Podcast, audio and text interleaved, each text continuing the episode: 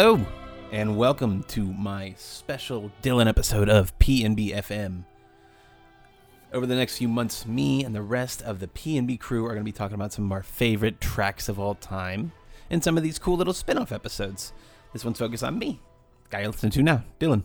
So, uh, without further ado, let's jump into the song, shall we?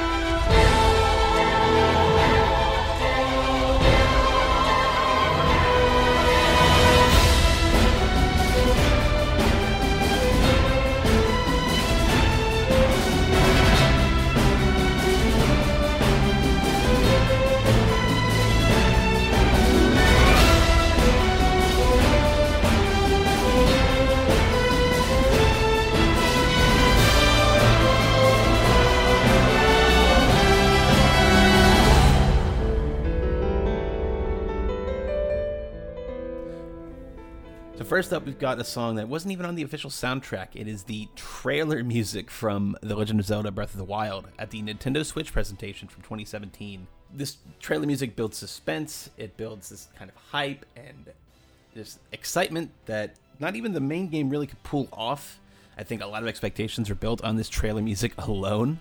Um, and while Breath of the Wild certainly has its minimalistic traits, uh, this trailer really goes all out and making such a really cool and just hyped environment to be in. I love this song a lot. They even covered it for Smash Brothers. Even Smash Brothers Soccer. I knew that this song had to be represented in this Breath of the Wild canon.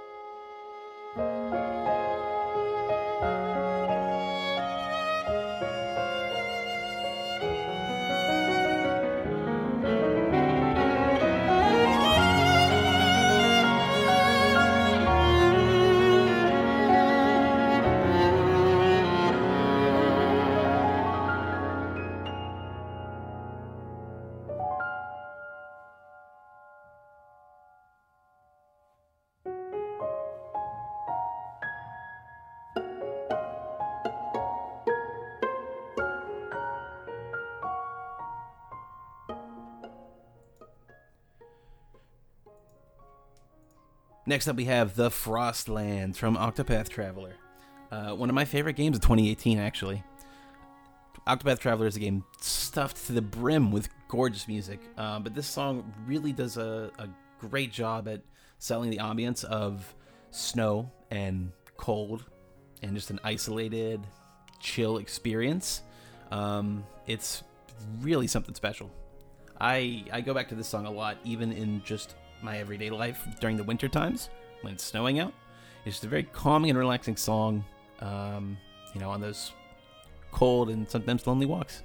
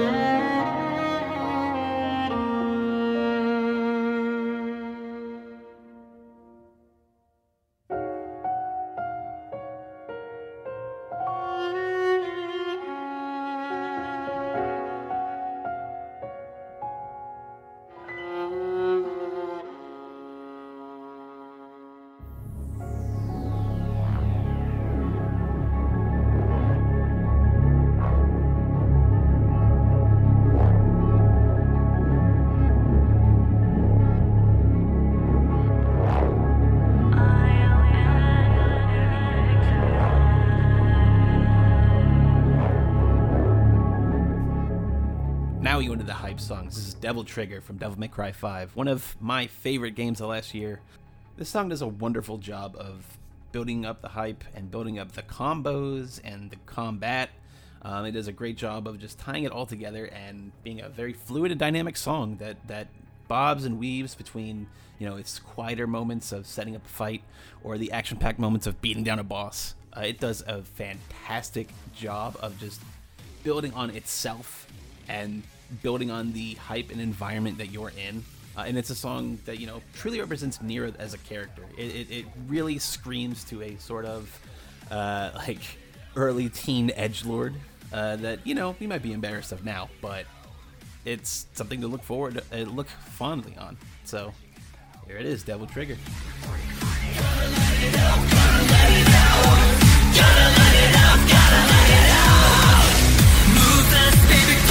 Episode